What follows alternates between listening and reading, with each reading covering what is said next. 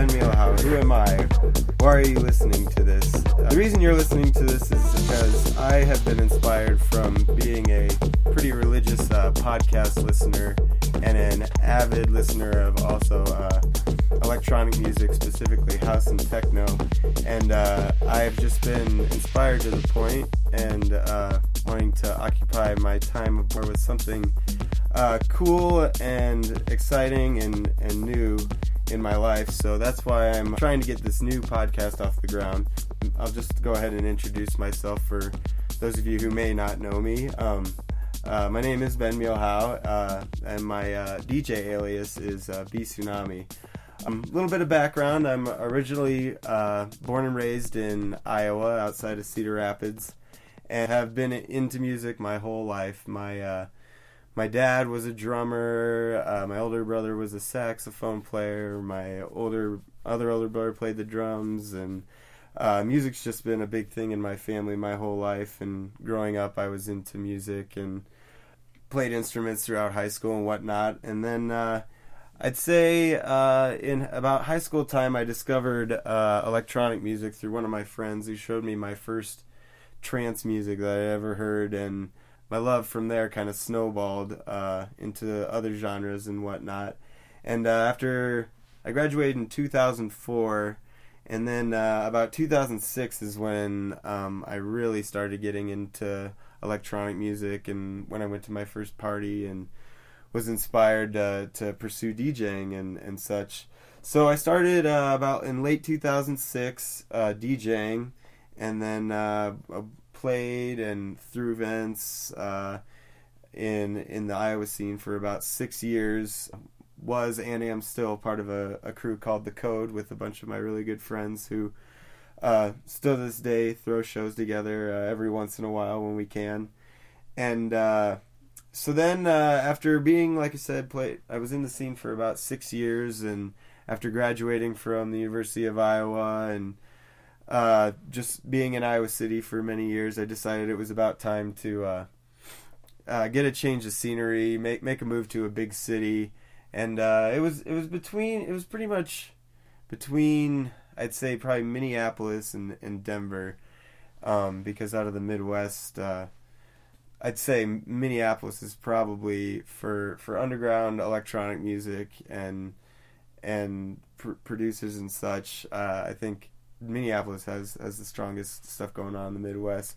But I also wanted more than just uh, the opportunity to to be experience electronic music all the time in the big city setting. My favorite place growing up has always been Colorado. With my older brother used to live out here, so he used to come out here all the time, skiing and snowboarding and uh, rock climbing in the summer. So it it just came down to uh, that choice, and the the mountains really kind of tipped the uh, tipped the bucket for me coming out here, and uh, uh actually, and right before while while I was trying to make that decision, uh, I actually was able to come out and played the festival outside of uh, or in Boulder called Community that happens every spring, and after coming out here in in 2012 to to play that event, it, it, it was just clear it was going to be such an easy transition meeting all the people that live out here and uh, the scene that was is just really cool. So uh, that that was definitely what inspired me to make the move and and now uh, here, uh, what is today? September. October oh, it's October 2nd. October the second already. October the second of 2014. Here we are, two years and two months later, and uh, I couldn't be happier with my life out here and the people I've met and uh, continue to meet and the spreading of my DJ web and, and network and and uh, begun to throw parties and, and, and play shows out here. So it's been a really cool journey so far and uh, here we are now. Uh, I'm making a podcast, so it's pretty exciting to be out here in Denver and, and making things happen and, and getting back on the horse. Um, so uh, yeah, that's that's a little bit about me. I won't bore you with that anymore. Um, but to sort of like I said, this is the first first podcast of Tales and Tunes, and what what kind of inspired me to do this, and I, I kind of mentioned this before, was uh, that I I am an avid listener of podcasts, and uh, it's it's a really awesome medium where people have absolute control of what they're doing. They can put out whatever content they want, and people can listen to it or they don't have to. They, there's no networks or, or people overseeing what you're doing. It's it's such it's it's the wild west right now in the in the podcast realm, and it's uh, I couldn't recommend it more. So some of the major ones that have been uh, inspired me are uh, probably number one definitely is the Joe Rogan Experience. I would highly recommend that podcast. Um, there's also, I mean, there's beyond just like people talking and stuff. There's music podcasts out there, all sorts of artists and people are putting out podcasts like crazy. So there's like an unlimited amount of content. I, some I would recommend is like Adam Beyer's Drum Code Radio. Uh, Chris Liebing has CLR podcasts. Uh, another really good one uh, with from some of my favorite comedians. Uh, Your mom's Your mom's house podcast by uh, Tom Segura and Christina Pazsitzky, and then there's also educational stuff like uh, Hardcore History by Dan Carlin, who just breaks down some of the most epic uh, untold stories uh, of how crazy human beings have been in the history of uh, the world coming to be. So definitely get out there and listen to some podcasts. Uh, hopefully, this isn't the first one you're listening to, but if if it is, then awesome. so yeah, after listening to many different kinds of podcasts, I and and loving the art form, I I just kind of noticed that there weren't a whole lot of uh, podcasts that mixed the style of say like a Joe Rogan podcast where that it's strictly just people talking and and shooting the shit and having a, an amazing conversation uh, versus versus someone who has a music podcast where like like drum code or CLR where it's pretty much an intro of whoever's playing and then it's their hour mix. So you just pretty much hear their music. You don't really get to hear from the artist and uh, f- f- feel out what kind of a person they are or, or, how they came to, to be who they are and why they're making this music and such. So I, I've kind of taken it upon myself to start this and, and combine the two because they affect my life so greatly. So that's kind of the format of what this podcast is going to be. Uh, the first half will be more of an interview style, or not interview, but more of a conversation slash interview between me and uh, uh, artists within the uh, techno and house uh, community, uh, electronic community in the world. Um, it's primarily we'll be starting. We'll be featuring artists from the Denver region, also the Iowa region, and and whoever else I can get to get on and and uh, shoot the shit with and share some music with. So, uh, finally, uh, with Tales and Tunes, uh, the inspiration. I mean, obviously, the the talking part and the music part, Tales and Tunes. But the name actually comes from the first preschool that I ever attended uh, when I was like three or four. It was called Tales and Tunes, where we would learn nursery rhymes like Hickory Dickory Dock and shit like that. So I, I felt like it was a good uh, name to uh, kind of uh, rise from the ashes and, and use in this uh, new setting. So uh, that was the inspiration for the name. Well, yeah, that's enough uh, breakdown about what this is all about and whatnot. we'll, we'll just get into the actual discussion here with my guest, my first guest on this podcast. Um, my first guest has been uh, DJing since 98, so fuck, what, 8, 16 years? Something like that. 16, yeah, it's been quite a while. 16 years, has been producing for 2000, or producing since 2006. He also has been in Denver for a little over, uh, the little over two years and has uh, his own produced releases on Definitive Records, Bluefin, and Rusted Records. So, without further ado, I will introduce my first guest. It's is uh, Jan von Leer. Uh, thanks for being on here, man, for the first show. I really appreciate it. For sure, man. Thanks for having me. Not a problem. Yeah, the first time I think I ever no, I mean I don't think I I know for sure. The first time I ever saw you perform or saw your name was at a, a little party in the summer of 2012, about two hours north of uh, Minneapolis. Uh, in between a forest and a cornfield called Location Classified. yeah, yeah, that was awesome. Um, yeah, that was about a couple of years ago. Uh, and then like going back to what you said before, Minneapolis is a is a pretty awesome city for music and for techno, especially. Um, but you know, it's it's it's cool also just because people there are really open and they don't, you know, they like their techno, but they also like all kinds of different forms of of dance and electronic music as long as it doesn't suck. Mm-hmm. And uh, you know, they're not gonna they're not gonna like shake a finger at you for playing something a little proggy or a little houseier in your set. You know, it's, it's not like they just want one thing. But yeah, man, it's such a such a cool city, and that that party was really fun. Um, obviously, really fun to uh, get out in the middle of nowhere, literally, and play, and you know, be a part of something with you know guys like Luis Flores and Audio Injection, and then you know more local Midwestern guys like the Goat and Centrific, and you know, it was just San and Rissy. Yep, Rissy. That was the first time I met Rissy. His set was really awesome. Um, you know, that setup on the main stage was fucking retarded. It was like what, like sixteen bass bins like laid out in front of that shit. Like I couldn't even go near the uh, main stage without earplugs. It's like Yeah. my eyes would start to water and shit, dude. It was so crazy. Yeah, that's one thing about the Midwest, man, is that uh I mean, yeah, it's the Midwest, but damn, that, we know how to party.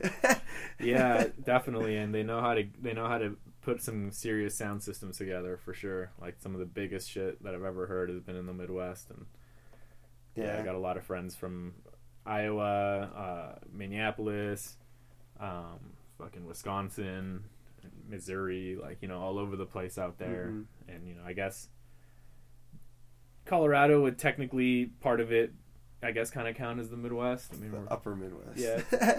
it's like the High Plains Yeah, slash yeah. Midwest. It's like the coast of the Midwest in a way. totally. But um, yeah, no, man, classified and sub subclass. The guys that threw that, really good people. They brought me up to Minneapolis like three times now. Every time it's been a blast. So yeah, Heck yeah, I'm man. glad that that's you know that's where we didn't actually meet there, but Yeah, yeah, definitely. I remember seeing you Yeah. play. And that's what that's why when I came here and I was just like, wait, that guy lives here? I was like, holy shit. Right? yeah, because you were like the number one name on the flyer too and everything. Or like you were like, was like I was up there with the with the the, the guys. Yeah, no, Yeah, yeah, pretty, like, it looked pretty cool. I to say that I was I wasn't complaining when they sent me the flyer. and I was like, all right, yeah, fuck, I'll take that. Yeah, that's awesome. So yeah, I guess uh, let's let's just go back in time a little bit. Um, as yeah, where so where are you from? Like originally, or where'd you grow up, or did you move around a lot, or Yeah, that's a pretty tough question to answer because I mean, uh, moved to the states when I was five. I actually moved to Iowa, Cedar Falls, and I lived there for two years. And before that, was in Peru, uh, England, Germany, Holland, and I was actually born in Mexico. So lived kind of all over the place. Although I don't really remember a lot of that shit. But um, yeah, I lived in Iowa and then moved to California. So I'd say I really grew up in California. So I lived there since I was seven. And uh, part of California? Central Coast, like Monterey Bay area. So it was Salinas, California, but it's you know near Monterey and Santa Cruz, Okay. um, about an hour and a half south of the Bay Area, San Mhm. Francisco.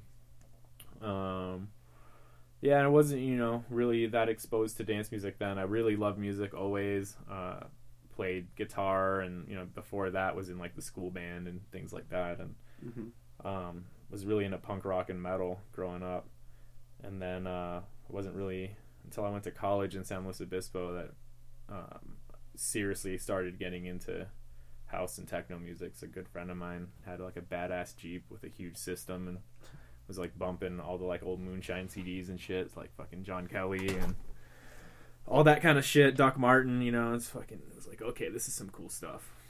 Where was where was college again then? At that time, it was uh, Cal Poly in San Luis Obispo. I was there for about a year and a half. And that's That's uh, between. It's like between San Francisco and LA, kind of like right in the middle. It's Oh, about, okay. Like an hour, forty-five minutes or so uh, north of Santa Barbara. on the bay. It's on. It's on the. Co- it's on the coast. Yeah, the coast. it's like near Pismo Beach. Oh, okay, gotcha. Mm. Cool. So, uh, so you're in college and your buddy in the jeep and whatnot. Um, wait, what year was this then? That was ninety-seven. Yeah, yeah, ninety-seven. Ninety-seven. So then, when did uh, you did was it your first party or was it did you get into DJing before you went to an event or Not really. I mean, I was just kind of listening to the music and stuff, and um, like at the time, my band was kind of breaking up because we were all going to different colleges, and so I was kind of like didn't really know what to do musically. where's your band name? Uh, we were called Split Ticket. We were kind of like punk, California skate punk rock type shit. Um, same stuff I played. yeah, it was fun, man. It was really fun. Um, but yeah, I didn't really know what to do. I knew I wanted to do something. But uh, yeah, when I went to my first party, which was in Santa Barbara, the same friend and the crew, group of people took me there. Uh, I saw it DJing and you know saw that shit out for the first time and took my first pill too. Uh, truth be told, but um, yeah, man, it fucking it just all clicked. Like I was like, holy shit, like that's that's what I want to do. You know, I was always really into like the more technical side of music and stuff anyway, and like messing with settings and flipping switches and knobs and shit. So DJing was like perfect. Mm. Plus, you didn't need a band, so that was that was really attractive. And pretty much right away, just kind of like made a plan to figure out how to do it and get the equipment necessary like as soon as possible hmm like right after that first party. And it, also, like you, it was trance music. It was like that ninety late '90s progressive trance shit. That was hmm apparently, according to my friends, it was pretty cheesy, but I really liked it, and it got me into the shit. So hey, Yeah, absolutely. Haters gonna hate. Right. cool. So, uh, how did when was you when did you get your first setup then, or were you playing on a friend's system? no, or- um, my dad had like a really shitty turntable, but it had a pitch control. It was just like a knob, but then like with the missing knob, so it was like a little metal piece that you had to turn. And uh, I just kind of learned how to mix on that by like recording the record onto a cassette and then playing the cassette and trying to mix the record to the cassette. It was kind of pretty ghetto setup, but that's you know how I learned the basics of beat matching, and then eventually got one real t- quote unquote turntable, which is a Gemini.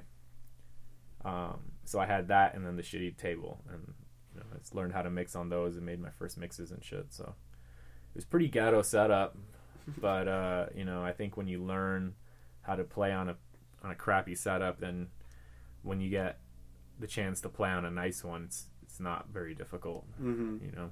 and you're you're kind of prepared for whatever kind of setup because I remember my first gig too. Like I bought my CDJs because I, I started in like I said 2006, and like I just spent all of my friggin' student loan money on a setup, and I got it, and I was so excited, and I. tried to start playing and I'm like, this is fucking impossible, dude. Like, I've never spent a thousand dollars and just been so angry at like the product because I have no idea what I'm doing Yeah. but uh yeah you learn you learn on that you know but um and when when you learn or like versus I mean when you're learning on a setup like especially if your first setup you're like you go to your first gig and you're like uh, can i just use what i work on and Yeah. then they're like no you have, you have to use this and you're like you've never even touched that equipment in your life Right. so yeah, working on using an equipment like even like a you know a shitty setup or whatever definitely can set you up for playing on pristine stuff way better, or you know can prepare you for whatever curveball the Mhm. The uh, the venue's gonna give you when you go to play on whatever equipment they have. Yeah, totally. That's you never know what the state of the shit that you're gonna be playing on. I mean, it can be pretty bad hmm for sure. Um, yeah, I was lucky. My friend actually let me just kind of have at it with his setup. He just gave me like a crate of records he didn't care about and was like, "Here, just go to town." And so basically, like, left me alone with this shit for like three hours and just played. You know, taught myself kind of how to do it. You know, however much you can in that short time. So I knew kind of like what the techniques were like and stuff. So like when I went to gigs after practicing on my stuff, like I knew what to do and shit. It wasn't too hard.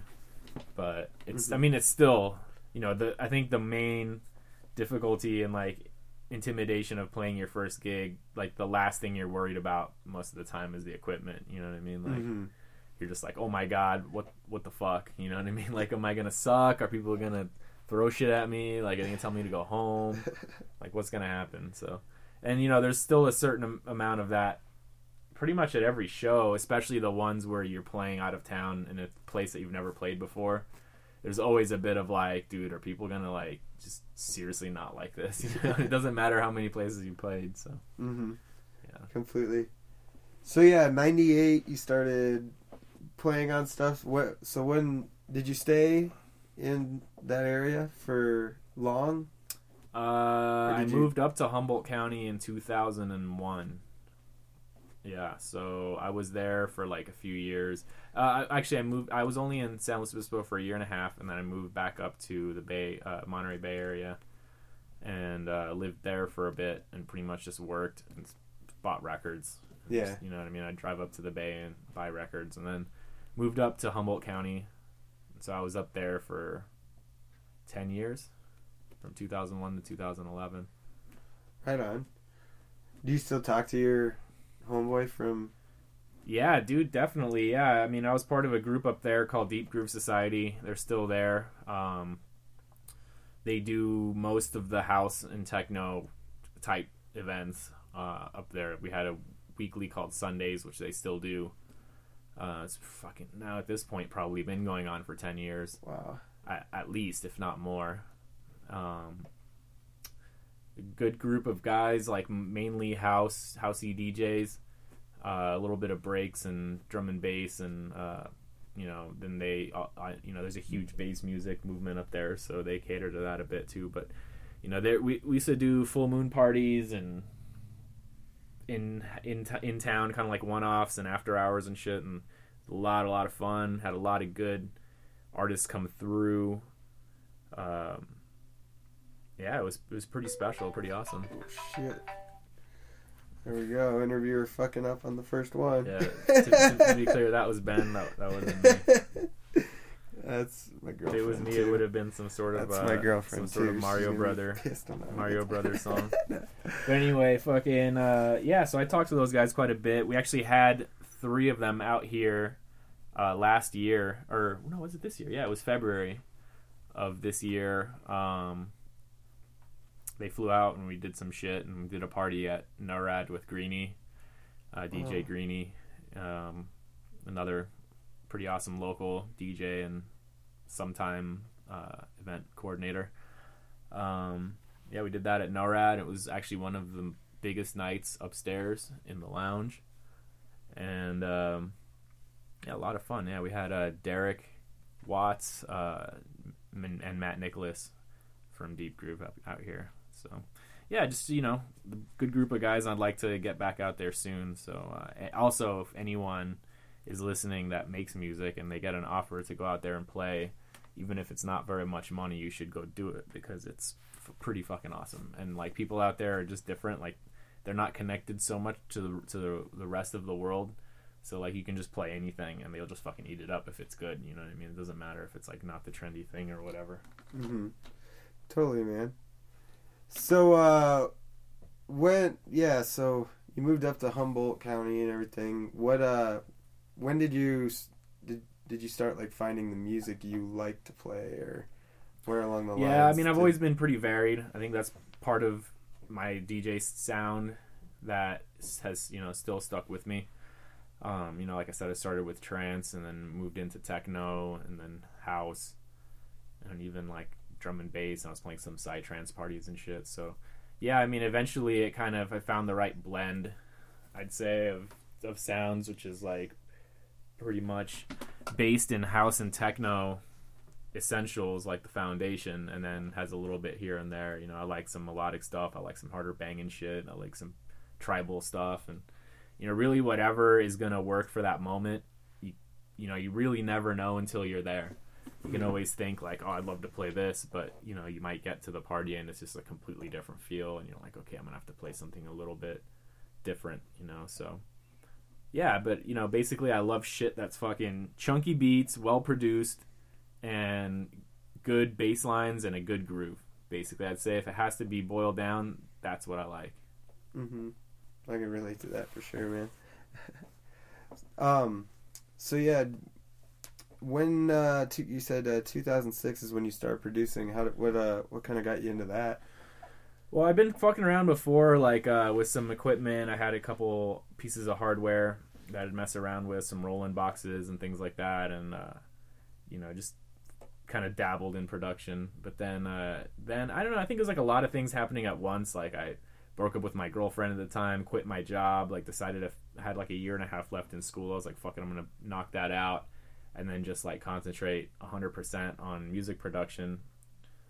You know, which at the time seemed like a pretty daunting task because like you know you listen to the stuff that you're making and then you listen to what's coming out and you're like fuck this doesn't sound anything like that like in terms of quality or fucking sound or anything you know? So i was like holy shit this is gonna take forever. But you know yeah it's i'd say that was kind of it. Just like it's the logical progression in a way you know what i mean? Of like you've been djing for a long time you've been throwing parties. At some point you want to do something a little more you know? You have other ideas and you just kind of want to make them happen. I don't really know what it is anymore because it's been so long now. But yeah, it was definitely kind of like an obsession. You know what I mean? Like, I have to do that mm-hmm. kind of thing. Yeah, because I mean, it's like, I mean, when you when you listen to music for so long, it, it gets to the point where you're like, I know what I like to listen to. It's like, why don't I just fucking make that? Yeah.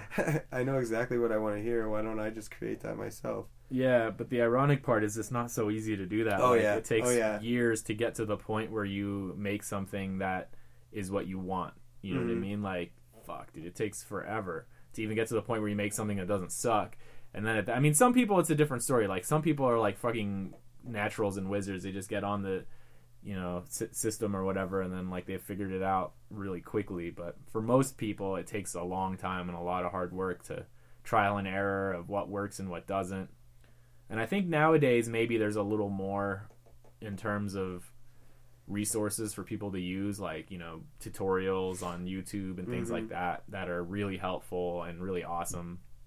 You know, so I definitely, I think that's a plus.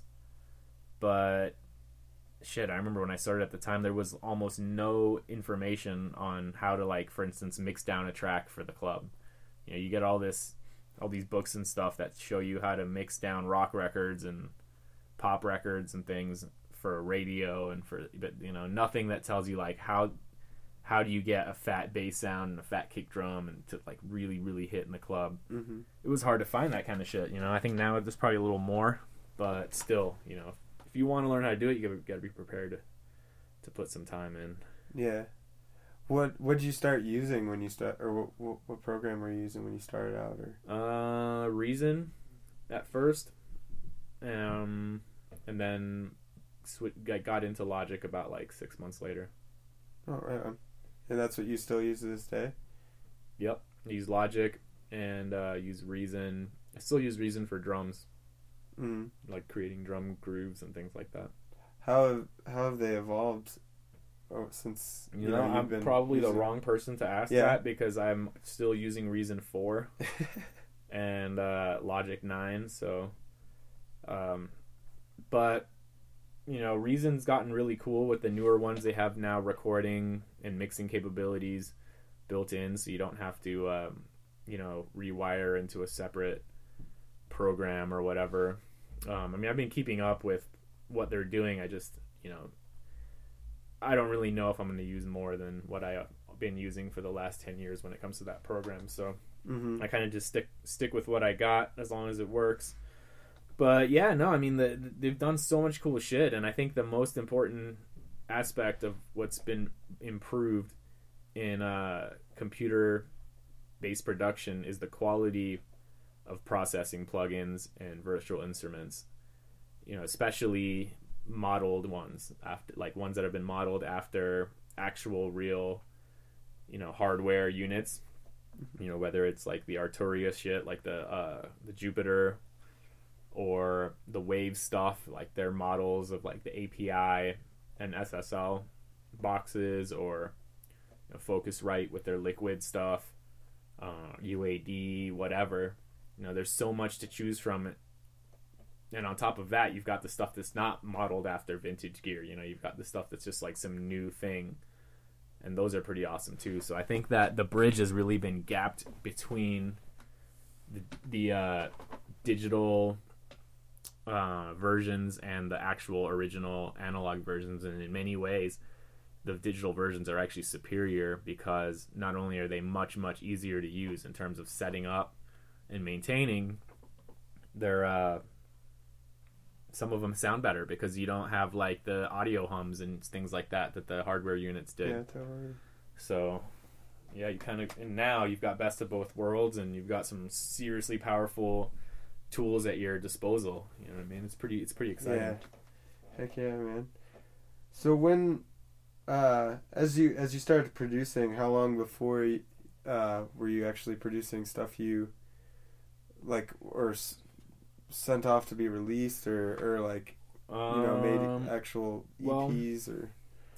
see i started i got logic or i got reason in the middle of 2006 and then i signed my first track i believe it was like in the fall of 2007 and then it came out in october of 2007 so i'd say it was about a year and a half from like making the decision of like this is what i want to do to getting my first track released. It was yeah about a year and a half. That's awesome. What track and what label?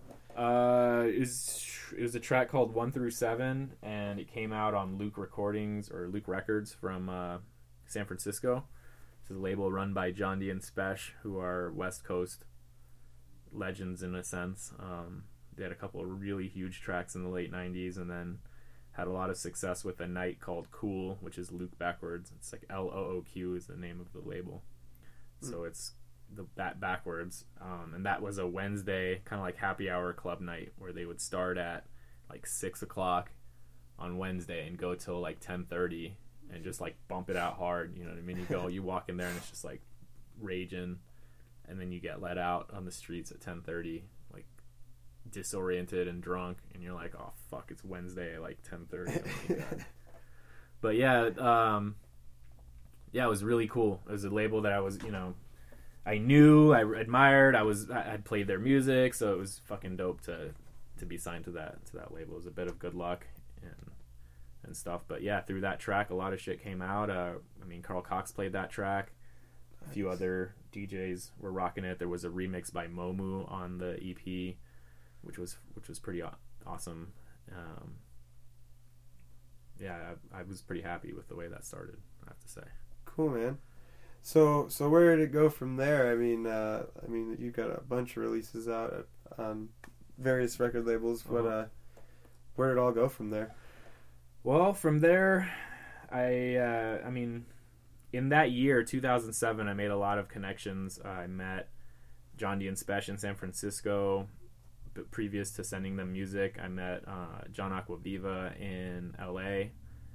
Um, and he told me to send him some music, so I did. And you know, three failed attempts, and then the fourth one, he liked it and wanted it. So that was kind of a huge shock. I, I think I almost had a heart attack when I read the email the first time. I was like, "Wow, yeah, this is this is a real deal." And uh, you know, from there, just you know, I think that helped a lot. Uh, being on a label like Definitive, it's a lot easier to send shit to people um, that may not may or may not know you. You know what I mean? It gives you like a bit of credibility Oh yeah. to send people stuff and then uh, so that helped and you know getting on a few other labels and you know I didn't really want to get on too many labels at the time and like get too too crazy with it but uh, pretty soon after that uh, got into the position to start doing the uh, monthly radio show and podcast for definitive and I did that for three years and that helped a lot I mean I think that's how I got the original Mi- Minneapolis gig Mm. that's how I got you know my first gigs in Austin and some other places um, where people were just listening to that radio show and uh, you know got interested enough to to reach out. So yeah, that's kind of how that went along. Um, the sound of the music was a bit different back then. It was a little more like underground electro house. You know, not like the stuff that we would think of today as electro house, but a lot a more underground groovy sound like the stuff that Acquaviva was playing back then even like Denox and Beckers and you know Mhm. Bluefin and great stuff and all those labels were putting out you know a lot of guys now that shifted into either techno or house but uh yeah I mean that's pretty much it Cool, man. So, uh, when uh, uh, amidst all this, when and and why did you make the decision to move to Denver? Well, uh, I mean, first, I, like during this whole time, I was in Humboldt County. So you know, the whole time I was signing with Definitive, doing the radio show. You know, first time going out to Minneapolis. All that was during that time that I lived in Humboldt County. Mm. Um, you know, I went to Miami a few times and did that kind of stuff, and then the time came after a while. I was like, I definitely had to get out of Humboldt County. It's a very small place. I had kind of ran the course. You know what I mean? I'd done what I could do out there. There wasn't really anywhere else to go in terms of music. Plus, everyone was super obsessed with bass music and dubstep. And I was like, all right, I got to get out of here. So I went to. I had a bunch of friends in New York. I had a bunch of friends in Philly. New York is crazy, so I went to Philly, and I was out there for a couple years. And that was a lot of fun. And just you know, life has its weird twists and turns, and things happen. And eventually, I just found myself going to Denver because I didn't really have any big reason. I liked Philly and I was happy there, but I didn't have any big reasons to stay. You know, I didn't have like ties there like Mhm. that I had to do or like a really like you know job that I couldn't get out of or anything like that. So it was like fuck it, I'll go to uh, Denver. I had a couple good friends here and really kind of was thinking of it to be more of a temporary move because I wanted to go to Austin, but I think that uh, Denver really has something special in terms of it's different than anywhere else. It's kind of a small town and in a big town in separate ways. You know what I mean? And like Mhm. our scene has a bit of both in that. I think it's pretty cool. Um, Melting pot kind of. it is kind of a melting pot, you know. Um, there's a lot of different things to do and a lot of choice, and you know we've got for a town of our size, we've got a pretty killer roster of artists coming through every once in a while. You know what I mean? I mean, Mhm. fucking the last year, the amount of people that we have have or have had the opportunity to see is pretty mind blowing. I mean, it's better than Philly, I'll tell you that in terms of like who you can go out and see you know and you've got your choice of, of what you want to do you know i think uh, it's a great place you know and like a lot of really good talent local talent um, people that are working pretty hard with their djing and their production and stuff and it's, i think it's a pretty cool place to be for for all that not to mention the other perks of living in colorado you know what i mean like hmm yeah i, I like it Yeah, absolutely, man. How do so? How since like, yeah, I've been here about uh, a little over two years. Then how two how do and a half. you how do you feel it uh, living here has changed or affected your production or DJing or your pursuit? Of, Um, well, I think that it it's changed it in in, this, in ways that I've been able to find a more natural sound here because uh, compared to Humboldt County or Philly, where the there's not a huge um, market for really underground house and techno music, like serious underground house and techno shit. There's people that will like it, but in Philly, for instance, like people, especially when I was there, like the more bigger room, you know, electro kind of stuff, and you kind of had to play it a little more commercially. You know, regardless of what your tastes are, unless you're like a total hermit and you don't want to go out and you're gonna be mad all the time, like you kind of have to be influenced a bit by your surroundings and what people respond to and like because you want people to respond positive positively to what you're doing. So I think that uh, you know, in in, in uh, Humboldt, Humboldt, Northern California, California in general, I think the bass music and that kind of thing has really been super influential. So I think out here in Denver, you kind of can pick and choose what you want to hear and what you want to go out and there's people that like pretty much everything, so you can kind of like I think I've naturally kind of flowed into a sound that's a little more organically what I would do, you know what I mean, without having to worry about other people and shit. So that Mhm. in that way I really you know, I like it. I think that's kind of what Denver has done is allowed an opportunity to just be more open with the music and the one thing you can't really do in Denver that much is like cheese out too hard. You know what I mean? You can't just like Mhm. get you know just like fuck it and order a bottle of champagne and start dropping ch- cheddar bombs left and right. You know what I mean? People are would probably some people would probably go home. And whereas in other towns you can kind of get like Austin for instance, you could totally get away with that. You know, just being a Mhm. total cheese bucket and start like fucking around on stage. And like that sometimes that can be really fun and add to the party, but Denver takes its music pretty seriously and uh and that's kind of where the one place that I don't see a lot of cross pollination is between the more underground and the more commercial. You know, there's Mhm. not a lot of back and forth between those groups, but I mean, we've got a fucking healthy ass underground. Yeah, I it's true, man. I think it's a place that probably people go away from with positive stories more often than negative stories. You know, when they come Mhm. through and play. Yeah, absolutely, man. Um. So yeah, what I guess. Yeah, I mean, you've been living all over the place your whole life, but uh, are there are there places that music has taken you? Like, I mean, you know, you found yourself in a place like, wow, I, there's no way I would be here if I didn't make this music, or like, the uh, places that have just enabled you, or I mean, driven you to go to a place that you've never been, or, or just Yeah, I think so. I mean, there's a lot of you know on a smaller scale. There's places like, you know, why the fuck would you be in the industrial warehouses of Oakland?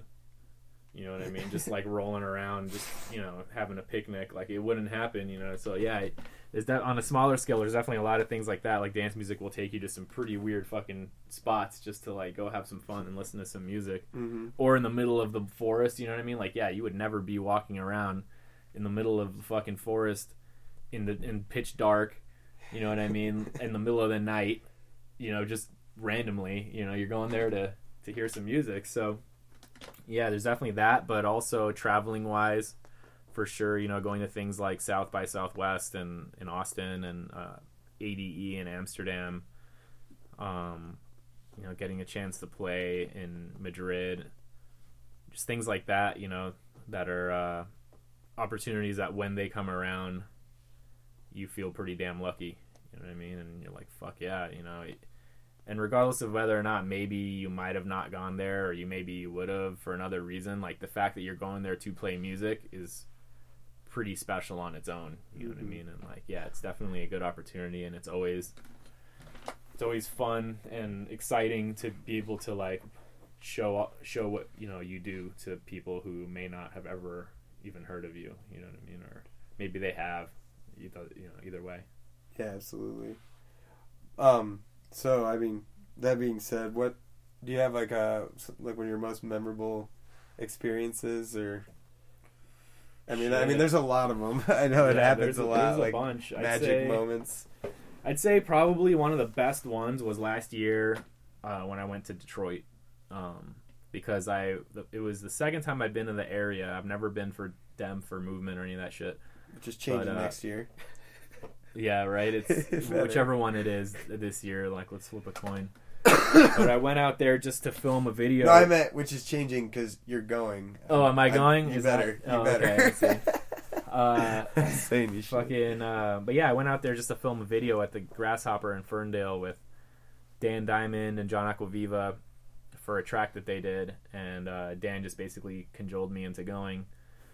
And I had no expectations other than we were going to film this video, and then it turned out that after the video, we were doing a whole private party with uh, John and these guys who I didn't know at the time, Hugh and Brian from Golf Clap, and uh, they were, you know, introduced to me as just like the the uh, whatever you call it, like the resident DJs at the at the Grasshopper. But they were super fucking cool, and they were just fucking killing it, both them and John. And then I guess John convinced them to let me play with them. So the whole night, rest of the night, we did just threes.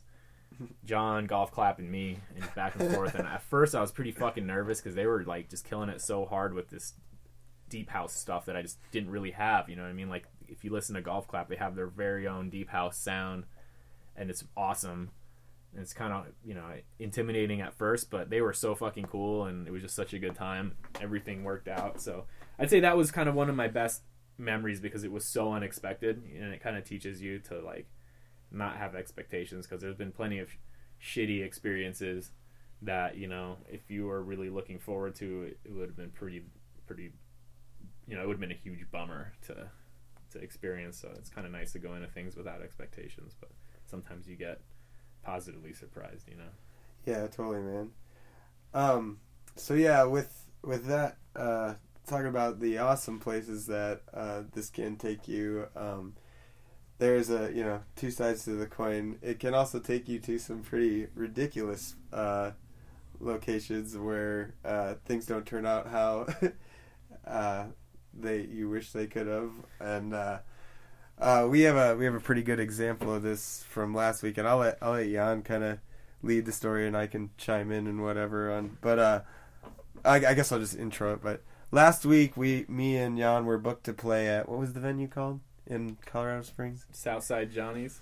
Southside Johnny's. My uh, a good friend of mine from Iowa who works in the kitchen there is trying to get a Thursday night thing off the ground and showcasing uh, house and techno on the Thursdays. And uh, he he booked me and Jan to come down and play for the first time, uh, or for the first show of it. And uh, we went down there, and uh, I guess well, Yeah, things didn't really go as planned today. yeah, not not at No, all. yeah, well, I guess yeah. I got the I got down there first, and uh, walked in. I think at like nine thirty, and uh, they they had this new friggin' really nice sound system on uh, that they just installed, and uh, my buddy had his monitor set up. There was like a DJ booth in the corner of this room, and uh, we he wasn't in the DJ booth though. The the table was like in front of the DJ booth. Or like that's kind of weird. And I walked up like, oh hey, what's up, buddy? Rico, my buddy, was throwing it. And he's like, hey man, he's like, sorry we can't use the booth. The the house DJ here, the I mean the resident DJ, is a dick and he wouldn't let it, let us use it. So we just plugged into the, the sound system and we'll just play here. I'm like, oh that's cool, man. So then uh, shortly after that, uh, where I'm just sitting there like we're just Rico's playing. There's like maybe five people in the room, nothing major. I mean it's still kind of early, but I mean it's Colorado Springs as it is on a Thursday night. So uh, we see like this really big black guy with a Bluetooth in his ear who ended up being the house DJ.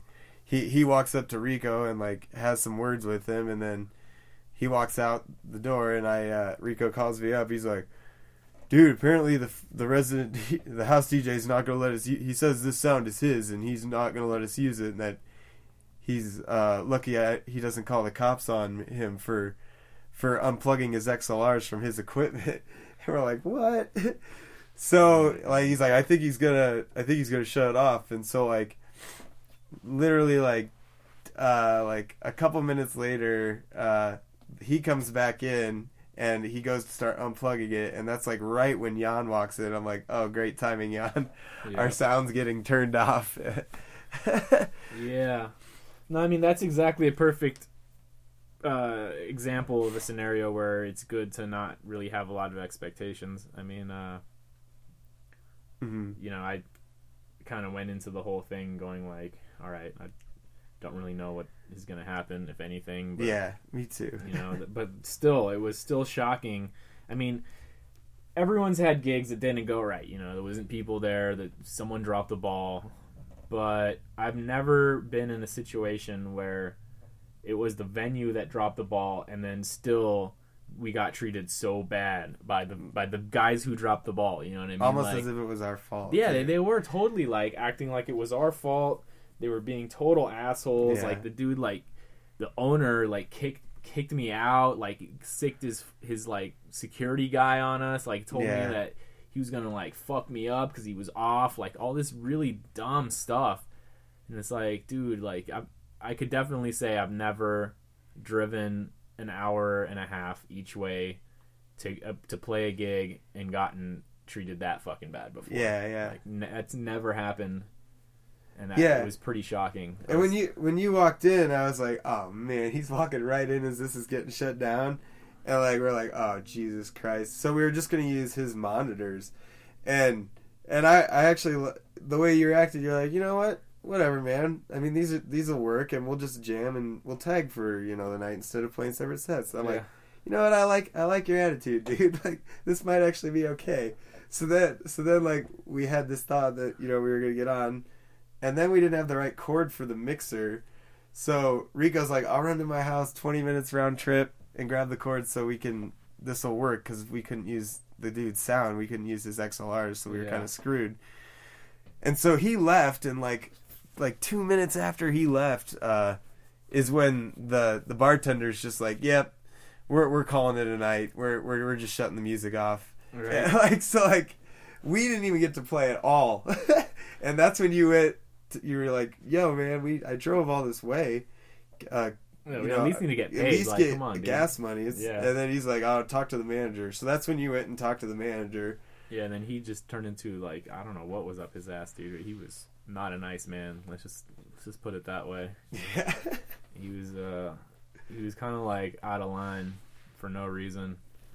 yeah. Like, dude, just what the what the hell's your problem? He's like telling us to go back to Denver and like fucking like, complaining about fucking like the hula hoops and shit. I'm like, dude, you're just such a like dick, dude. Like what Yeah. the fuck?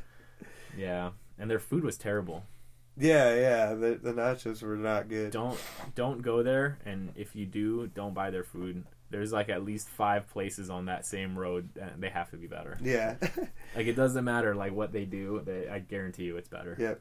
And they they actually had a sticker on their bar that said "Keep Colorado Springs lame."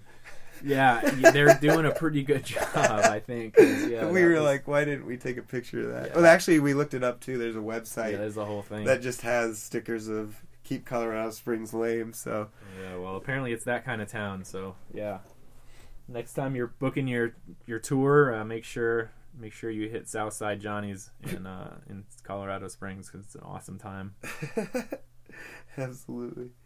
Yeah. So uh, yeah, I mean, we're kind of getting close to the end of it here. Um, what's so what's uh, what's on the horizon for for Jan von Leer?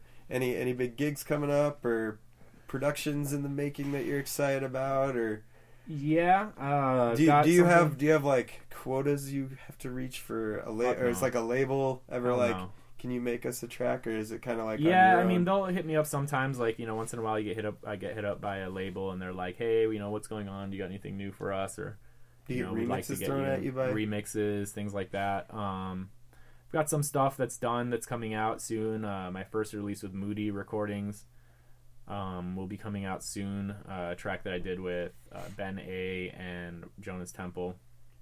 Uh, that track will be dropping on the Moody closing season Ibiza comp. So uh, that track's called Targa, and it's um, it's pretty cool. So yeah, I'm looking forward to that.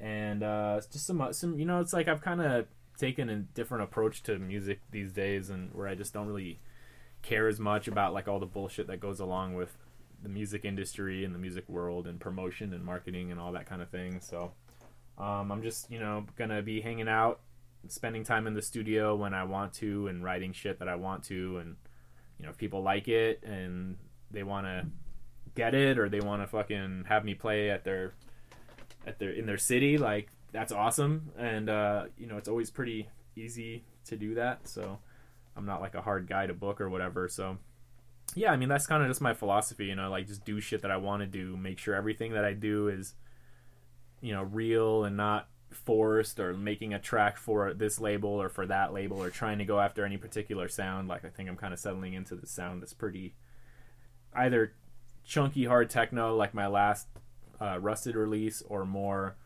you know funky melodic houseier you know on the houseier side of tech stuff uh, like my last release with pet project. So um just really kind of doing that and that's pretty much it man. Yeah i mean yeah. I'm, I'm pretty just settled in with with life these days and you know i I still want to do music still definitely got a lot of stuff coming up in the next few years but um not trying to like you know run that the old rat race with it Mhm.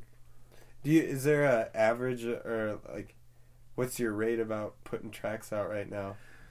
right now i'd probably rather not talk about that Like, i mean my, my studio computer's been down for two months so it's been pretty much zero at this point but um i've been pretty uh i'm definitely gonna get it back up here it's, it can't go too far too much longer you know what i mean i'm Yeah. like starting to freak out in terms of Winter's like, coming. Winter's coming. yeah coming. exactly winter's coming like i'm gonna have to like hermit out down here um plus like i walk by the room every day and i'm like fuck I just- just want to make music you know so uh, got to get that going again um but usually i'm you know it's really hard to say i'd say at the, like the peak of times i was making like a couple tracks a week Damn. um, but now nowadays it's more like you know, say I had everything going, and it'd probably be more like an EP a month or something like that. You know what I mean? Um, that'd be a little more realistic. Maybe like an EP every other month, and then like a remix, you know, kind of thing Mhm. like that month. So it's I don't know. I'd say I'd say that's about natural. But sometimes I just get in a, in a in a crazy state. You know what I mean? Just make a bunch of shit all at once. So Yeah. It really depends. I definitely don't set any sort of quota or I think that's a good thing to do though for people who are starting out. You know what I mean? Like people who are learning shit. I think that's a really good thing to do is to set goals for yourself. Mhm. Like I'm going to make 2 tracks a month or I'm going to make 2 tracks a week or whatever it is. That It's like working out, like getting It into a schedule. you have to and you're going to make and, and the It is important thing to, to keep in mind is you might make 100 tracks that year and like 85% of them might go directly in, into like the garbage or a folder that you're never gonna use again or you might listen to but no one else really likes it because that's just kind of how it goes. It takes a long time to get to the point where you're making shit that other people like. Mm. and sometimes that's not the shit that you like. It's kind of weird. It's a weird it's a weird thing like. Yeah. but um yeah yeah definitely setting goals for yourself is a good thing to do. I just i'm i'm setting other goals now in my life you know what i mean? They're not necessarily music related Yeah, absolutely. Um, so any any upcoming gigs where people come catch you live you have uh, yes marked yet? definitely uh november ah, fuck i can't remember if it's the 20th or the 8th? 21st Or no? no november 20th or 21st Okay. i'm gonna be playing at the fusion factory with luke mandala Woo! yeah i told you It's a about big that one for me. I fucking love Luke Mandala. Yeah, he's awesome. He's a he's also a good friend of mine back from the Northwest. We've collaborated on quite a few tracks together, and uh, I've done some work for his label, Activated, and um, gone up there and played. You know, we we did some we booked him for Deep Groove, and they booked me up there for their their stuff in uh, Salem, Oregon, and Eugene, Oregon, and Portland. So yeah, I've had a lot of fun times with that guy, and uh, really looking forward to having some more after fuck it's probably been like five years now since i've seen him. Oh wow. Yeah, that'll Yeah. be awesome, man. it'll be it'll I'm be pretty special. excited for that pretty show. special. Yeah me too. Warm that place up that night. But um other than that um you know what? I'm probably forgetting something. I probably have something that like someone's gonna call me like next week and be like yo so uh, what do you need for tonight? And i'll be like oh son of a bitch. But um Which is Definitely- kind of a good and bad thing. It is, yeah, it- it- yeah. It's a double-edged sword, but uh, going to be doing some events coming up. Uh, probably trying to team up with Safe and Safe House on a, on something here coming up. Uh, kind of a semi-top secret plan, um, and then uh, some other events. Uh, definitely want to bring Zenby out to Denver, and um, some other people as well. Got some got some definitely some cool people, but be doing a label uh, in the next few months. Gonna probably start kicking that off Wicked. um, with my roommate and friend Devin. What's that called? Do you, have, do you have a name for it? It's it's all still kind of in the works. The the details will be released here shortly. Um, we don't really know exactly. We had a, we had a big big direction we were going to launch this summer, and then we got caught up with some stuff, and um, we may do a little bit of rebranding. So, but yeah, either way, we're going to have some shows coming up, and you definitely expect to see some things, um, shows, releases, and uh, other stuff um, within the next few months. I'll probably be going out to New York and Philly and playing out there too before the year's over. Awesome. Yeah, if you're on the East Coast, look out for that. Yeah, hell yeah. And uh, where if people want to find your music or, or social medias, where Uh-huh. Facebook, where, where can they Yeah, find you? Yeah, Facebook slash Jan Van Lier. Uh, pretty pretty simple. Uh, SoundCloud. That's Jan with a J, J yeah, A Sou- SoundCloud's the same thing. Uh, it's got you have to hyphenate the spaces in SoundCloud apparently, so it's J A N hyphen V A N hyphen L I E R. So really, if you just go to uh, Google and type my name in, Jan Van Lier, you should be able to find everything. You know, links to Beatport, um, SoundCloud, Facebook, uh, Twitter, which I rarely use. It'll probably you'll probably see an advertisement for a show like two years ago if you go on Twitter. Uh, but yeah, that's that's the best way to do it. Cool, right on, man. Well, uh, and yeah, so we yeah we're pretty much done with the interview here, and uh, we're gonna throw the mix on for you. So, Cool. uh, what what can we expect from this mix we're about to hear? Uh, mix is going to be pretty pretty typical of what I do. It's kind of like a varied, eclectic um, sound. You know, mixing between uh, deeper house and more banging techno and you know just basically going from here to there and back again maybe. Um, the And track that I'm going to start out with is uh, by one of my favorite producers, Anja Schneider on Mobilee, which is a fucking kick-ass label. And it's one of my favorite tracks of the year uh, called Dub Mission. So I'm to start there and then uh, go on a little journey. All right, man. Well, yeah. Thanks again for being the first guest, and it's it's been fun talking to you and getting to know you a little bit deeper and whatnot. And look forward to uh, sharing the stage with you again sometime soon. And maybe down the line we'll get you back here on the podcast and get an update. And Right? Hopefully we'll make it out to Iowa. Yeah, yeah. That'll that'll definitely be happening. Definitely guarantee that'll be happening, man. So. All right, thanks again, man, and uh, thanks for listening, guys. And uh, without further ado, here is Jan's mix for the podcast. Thanks, guys.